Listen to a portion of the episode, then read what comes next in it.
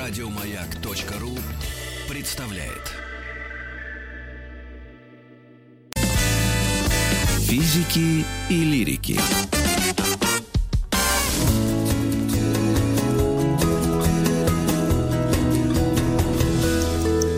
Сто минут по 100 минут о тайных обществах. Сегодня у нас тема, друзья, масоны. Гость наш Константин Михайлов на связи, надеюсь, регелиовед, историк, преподаватель учебно-научного центра изучения религии РГГУ, кандидат культурологии. Константин, здравствуйте. Здравствуйте. Во-первых, Константин наш постоянный гость, он уже был у нас, и как раз, по-моему, с Константином мы говорили о масонах, и тогда а, наш гость Константин был удостоен э, главной награды, это, собственно, комментарий нашего слушателя, который написал в чате «А гость-то гладко стелет». Считаю это Константин. Да, это абсолютный комплимент. Давайте мы начнем прям так, как тогда, прям с самого начала. Итак, Так. что же это за такие масоны? Да. Это специфическое, очень интересное, чрезвычайно многочисленное, распространенное практически во всех странах западного мира, в том числе и в России, встречающаяся, а иногда и за пределами западного мира тоже организация. Э, Единственный вопрос, который следовало бы задать к названию ваших 100 минут, это вопрос о том, насколько масоны могут быть названы тайным обществом. Как я понимаю, у вас Так. 100 минут о тайных обществах, да? Все дело в том, что, ну, наверное, тайным должно считаться то общество, о котором никто ничего не знает. Между тем, о масонах Логично. что-то слышал всякий человек на свете. Но надо сказать, что всякий человек, вот если мы поймаем человека за руку на улице и спросим про масонов, понятия не имеет, что это такое, а скорее он будет это, это слово наделять отрицательной коннотацией. Да, это правда. О масонах существует огромное множество мифов, иногда довольно мрачных, как правило, имеющих довольно мало отношения к действительности, хотя надо сказать, что большинство масонских лож, сколько-то крупных в наши дни, имеет интернет-сайты, их э, лидеры выступают в прессе, то есть, казалось бы, очень несложно было бы развеять эти мифы, если бы возникло такое желание. Так, давайте развивать, прям по, по, по, по, пунктам. Мгм. С чего начнем? Откуда все началось? Откуда все началось? Откуда... То есть, э, ну, вот э, то, то самый вольный каменщик, да, откуда это все? Да. Ну, с точки зрения самих масонов, с точки зрения самой как бы, внутренней масонской традиции, это история, которая восходит к временам Соломонова храма и даже более того, едва ли не творения мира. Но современные историки как-то в массе своей сходятся, что фактически масонское движение возникло, видимо, в середине 17 века, в первой половине, в середине 17 века, на территории английского королевства и отчасти, может быть, Шотландии, тогда они, ну, так сказать, не вполне еще были объединены в единую Великобританию. Мгм. Вот. С этого момента оно начинает развиваться. Где-то с начала XVIII века масонство начинает выходить за пределы британских островов и появляться в других, тогда еще для начала, конечно, европейских преимущественно регионах. Ну и вот к середине XVIII века становится достаточно многочисленным, достаточно большим движением. А, это движение, это объединение людей, очевидно, по какому принципу?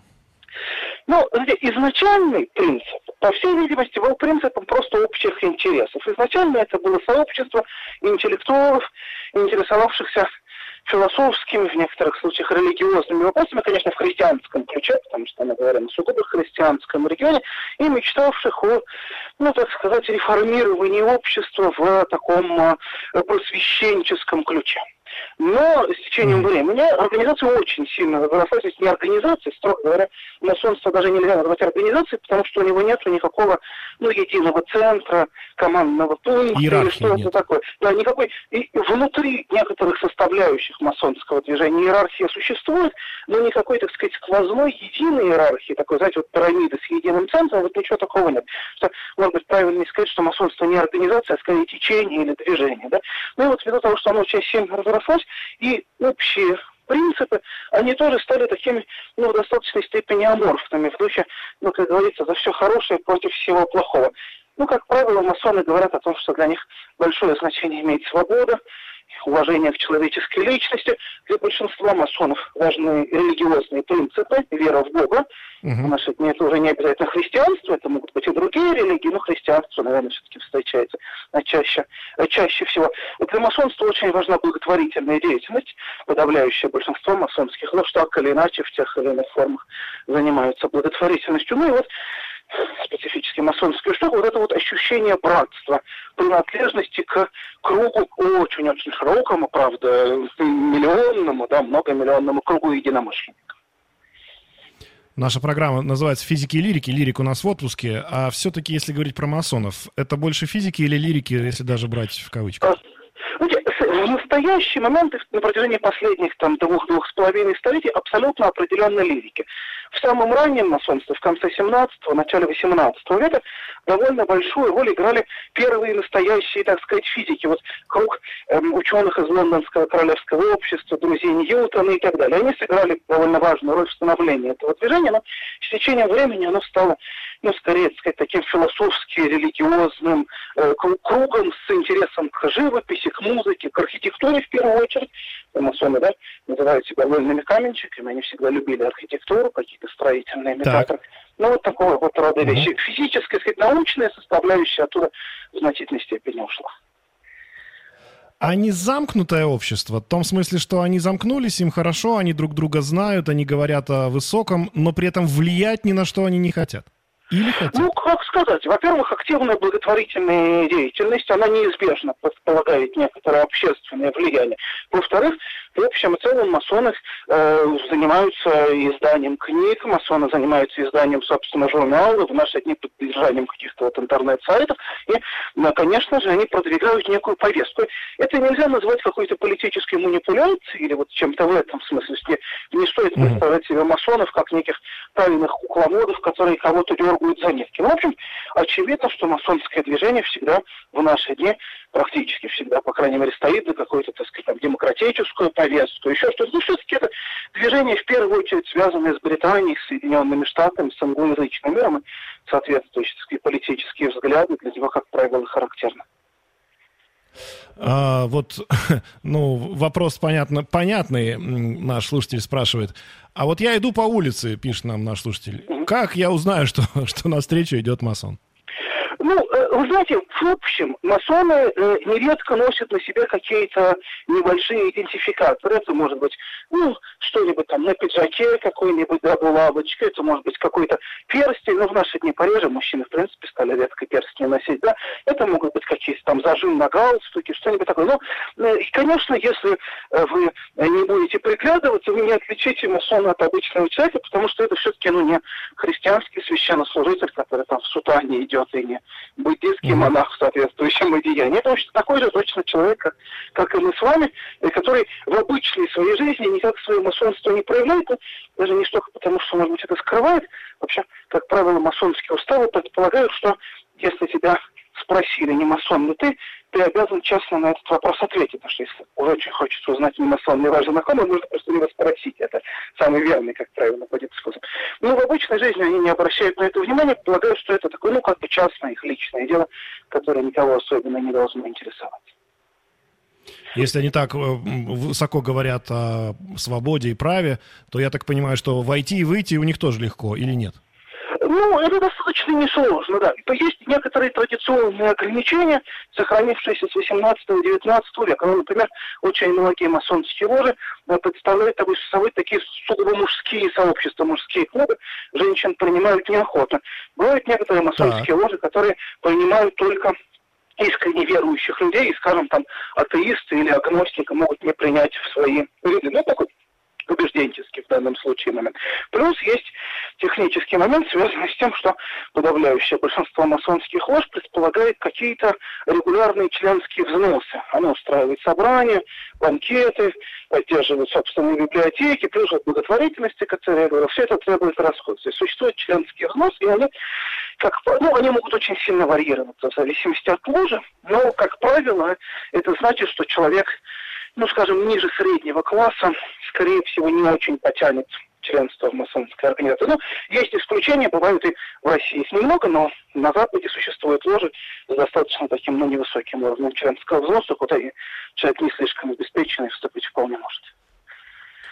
Анна как раз из Ростова задала вопрос, ну, вы, по сути, на него уже ответили, почему масоны не берут женщин. А я немножко его расширю. А, ну, вы же как религиовед э, знаете прекрасно, и, собственно, вы нам об этом рассказывали неоднократно, что религии со временем претерпевают некую все-таки такую, ну, э, как, как бы это сказать, реформизацию, можно назвать это, да, таким словом? С масонами а, и ровно понят... тот же процесс. С масонами да? ровно тот же процесс, и с конца XIX века некоторые масонские ложи начали принимать женщин в свои ряды. Ну, поскольку, как я уже сказал, не существует никакого единого организационного центра, решение одной ложи э, может быть совершенно не указано для другой. Некоторые масоны, такие более модернистски настроенные, женщин в свои ряды принимают.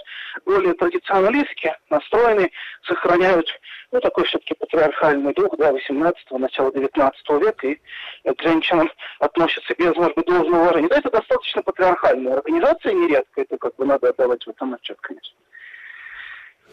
А, вопрос, но у нас сейчас будет небольшой перерыв, если мы не успеем, продолжим. А, видимо, Конечно. хороший знаток истории нам пишет а, Александр из Сыктывкара. Добрый день. Вопрос уважаемому гостю. Что можно сказать про нашего императора Павла и масонов? Ну, я так подозреваю, что он намекает на то, что... Да. Это очень, это Александр задает страшно интересный вопрос, на который нет, в общем-то, хорошего ответа. Есть один портрет императора Павла I, изображающий его в масонских регалиях, да, там с фарточком, такими традиционными масонскими одеяниями. Есть отдельные указания на то, что, может быть, он был масоном, но, насколько я знаю, никаких, так сказать, финальных документов, которые бы стопроцентно точно это подтвердили, нет. Так что вопрос очень интересный, но немножко загадочный. В целом, э, среди монарших особ Европы масоны встречались, так что ничего невозможного в этом нет. А, ну, тут даже есть вопрос про то, что правда ли, что в масонскую ложу входит Бритни Спирс и Мадонна. А насколько сегодня распространена а, эта ложа и насколько там большая численность сегодняшняя? Знаете, самая большая сейчас масонская по численности масонов страны мира, по-видимому, Соединенные Штаты. И там, ну, немножко зависит от того, как считать, но, как правило, исследователи говорят от полутора до двух миллионов человек. Все это довольно много, но в масштабах Соединенных Штатов очень большой, очень населенной страны, не колоссальная цифра. Если мы говорим о России, то это... А ну, сейчас о России поговорим буквально через мгновение. У нас есть реклама, вернемся.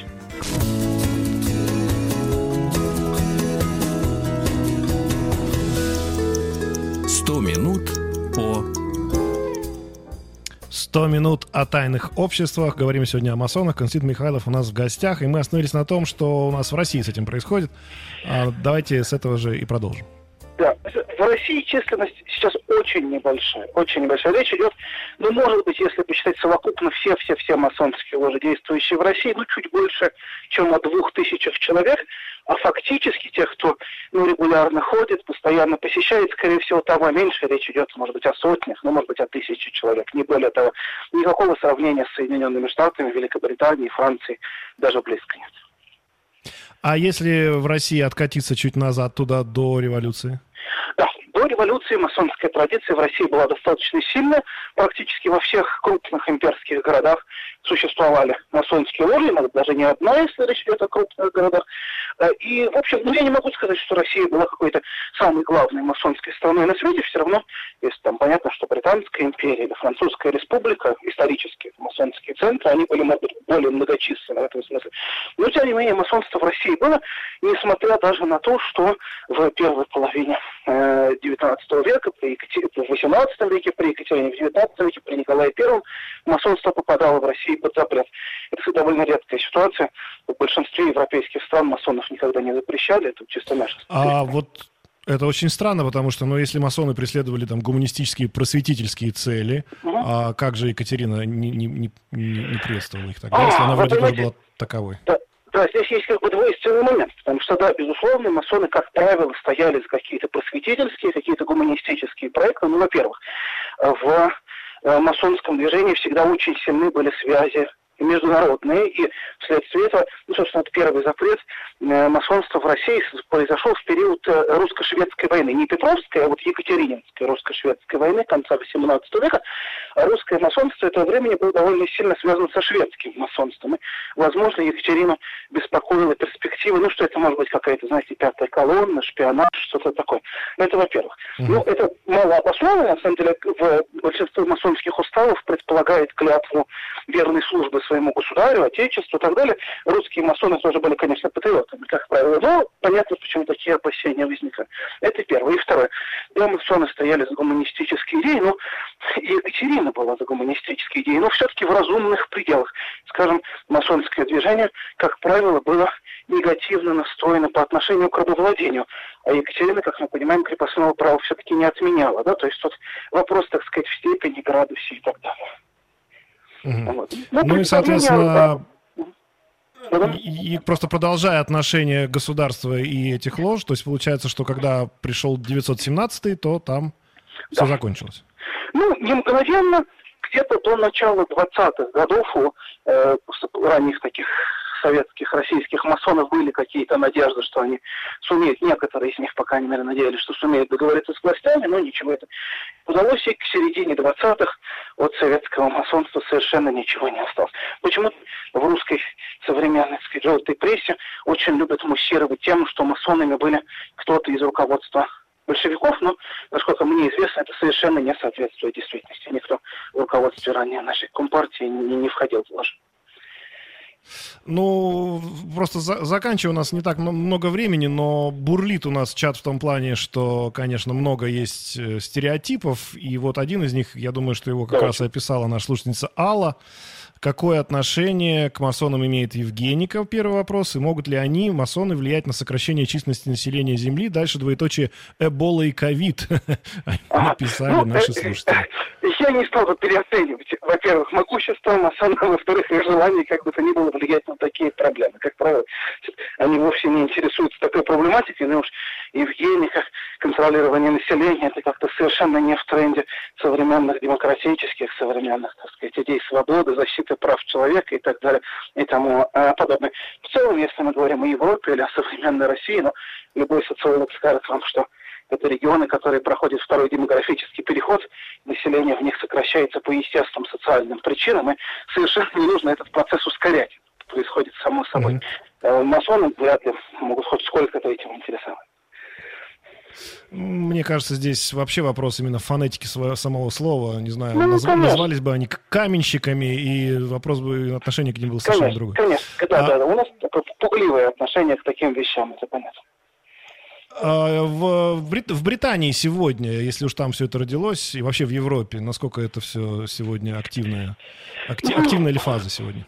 Британии сейчас больше полумиллиона масонов, что для Британии страны не с не очень большим населением, это достаточно серьезная цифра, ложи продолжают действовать, но вот исследователи замечают, что в последнее время у масонства вообще наступают не очень хорошие времена, в том смысле, что молодежь не очень охотно идет в ложи. То есть в ложах в современных западных странах все заметнее присутствие людей, ну так скажем, старше 50 лет, 50-60, ну, поколение 20-30-летних предпочитает Facebook и Tinder, а не масонскую ложу, да, есть занятия поинтереснее, повеселее.